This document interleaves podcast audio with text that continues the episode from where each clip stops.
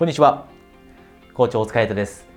今日はこれに責任を持つようになると持っている夢を必ず実現できるようになる。そんな責任についてお話をしたいと思っています。責任です。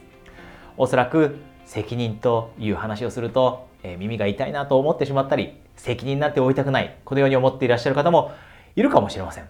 ですが私たちが夢を叶えるためにそして目標を達成するためには責任を持つということ責任感を持つということ。これがとても大切です。例えば皆さんも聞いたことがあると思いますが行動には責任を持つべき。そして自分の言ったことにも責任を持つべき。このような当たり前のことに責任を持つ。こんな話を今日するわけではありません。実は多くの人が気づいていない責任。この責任をしっかりと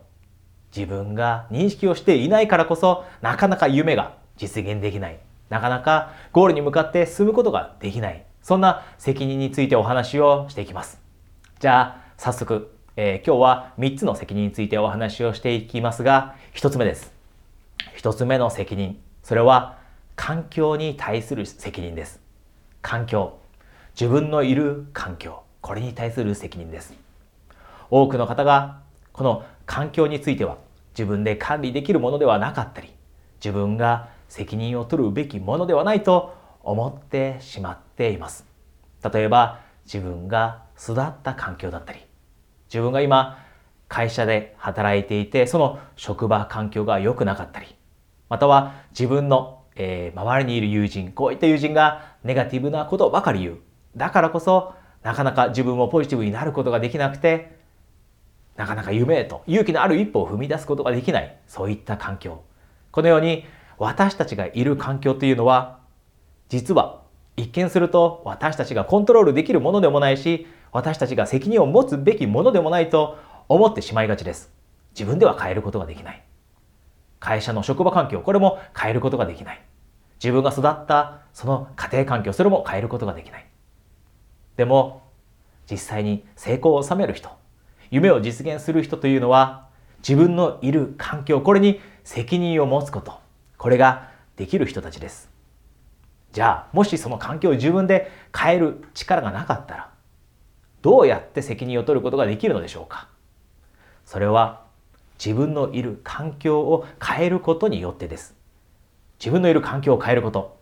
周りにいる人がネガティブな人。そんな環境にいるのであればその環境から抜け出して違う環境を見つける。これは私たちがイニシアチブを取って自主性を持ってできることですたとえ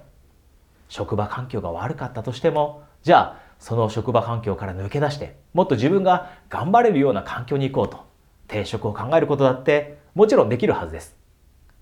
自分の育った環境家庭環境が保守的で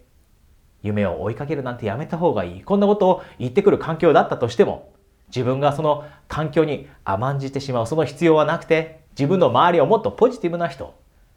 上を向いて常に生きている人たちで、周りを埋め尽くすことで、ポジティブな環境へと変えること、これはできるはずです。だからこそ私たちは環境に対して責任を持つべき。そして責任を持てるようになった時、そして自分でしっかりとその環境を管理できるようになった時、私たちは夢の実現、これを可能にすること、これができるようになります。そして二つ目の責任を取るべきもの、責任を持つべきもの、それは私たちが日々感じている感情です。感情。この感情というのが私たちの行動に大きく影響を与えます。これは皆さんもご存知だと思います。もちろん自分が落ち込んでいる時だったり、悲しいという気持ちを感じている時、辛いという気持ち、感情こんなものを得ている時というのはなかなか勇気のある行動が取れなかったり、自分の人生にとってプラスになる、そんな行動は取れなくなってしまうと思います。ですが、感情というものは私たちがしっかりと管理することができるものです。いくら周りの人が嫌な行動をとったからといって、そのたちのその人たちの取った行動によって私たちにネガティブな感情を与え続ける必要性はありません。周りで起きたことをどのように解釈をして、そしてどのように自分と、自分自身と話し合うかというのは私たちが管理することができる。そして私たちが自分たちと周りで起きた経験についてどのように話し合うかというそこをしっかりと意識できるようになればたとえイラッとするようなことが周りで起きたとしてもたとえ辛いことが周りで起きたとしてもそれをポジティブに捉えることができるようになったりその経験から学びを得ようとすることができるようになって必ずしも嫌な経験から嫌な感情ネガティブな感情を感じ続ける必要がなくなります。私たちの努力によって私たちがしっかりと管理することによって感情だって周りに左右されるのではなくて自分自身でポジティブな感情を選んでいくこと。これができるようになります。そして私たちが日々ポジティブな感情そしてポジティブな気持ちを持つこと維持すること。これができるようになれば私たちの感情から生まれてくる。行動が変わってきてその行動が今までとは異なる結果を生み出してくれます。行動が変わってくるために今まではなかなか夢に向かって進むことができなかったとしても目標に向かってなかなか進捗これを得ることができなかったとしても私たちがポジティブな感情を維持してポジティブな自分の人生にプラスのプラスになる行動を起こすことができれば今までよりもずっと速いスピードで目標へと進んでいくことこれができるようになります。ですので感情をしっかりとコントロールしてどんな感情を自分が感じるのかここに責任を持つということ。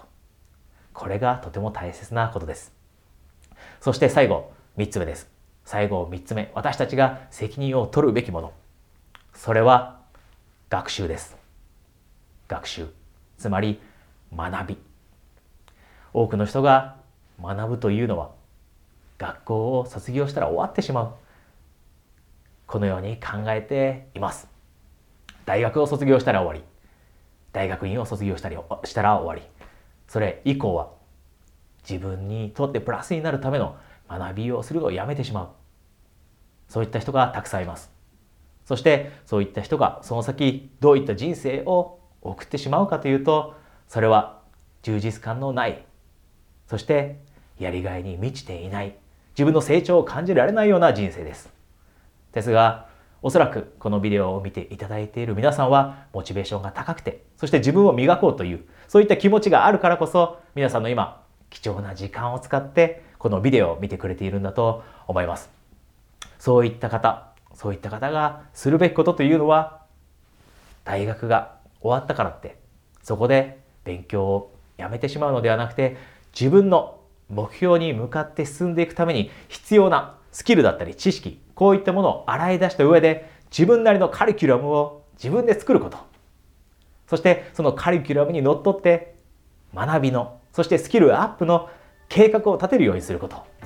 これは私たちの責任です。私たちがもし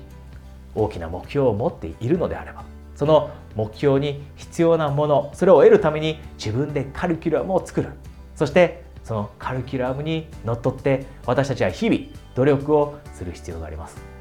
これができる人というのが目標を短期間で達成することができる人。夢の実現を確実なものにすることができる人です。自分のカリキュラムを持つことぜひ皆さんも試されてみてください。今日お話した3つのことこれは全てとても大切なことです。環境に対して責任を持つということ。そして自分の感情にこれにも責任を持つこと。そして自分の学びカリキュラムに責任を持つこと。これができるようになれば私たちは夢の実現これを可能なものにすることができるようになって今までよりも速いスピードで目標達成と前へと進んでいくこと。これができるようになるはずです、えー、皆さんにはニュースがあります、えー、私は毎週日曜日の朝に約30分間最高の人生を作る朝活オンラインセミナー。これを開催しています。これはオンラインのセミナーですので皆さんが日本中どこに住んでいらっしゃったとしてもそれでもスマホで、えアクセスしてオンラインセミナーに無料で参加することができます。ですのでもし皆さんが目標を持っている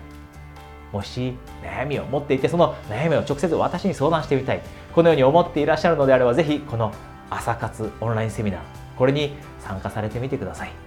えー、参加のために必要な、えー、お申し込みこれは下のリンクからえー、簡単にお申し込みいただくことができます。もし皆さんが本気で夢を叶えたいそして目標を達成したい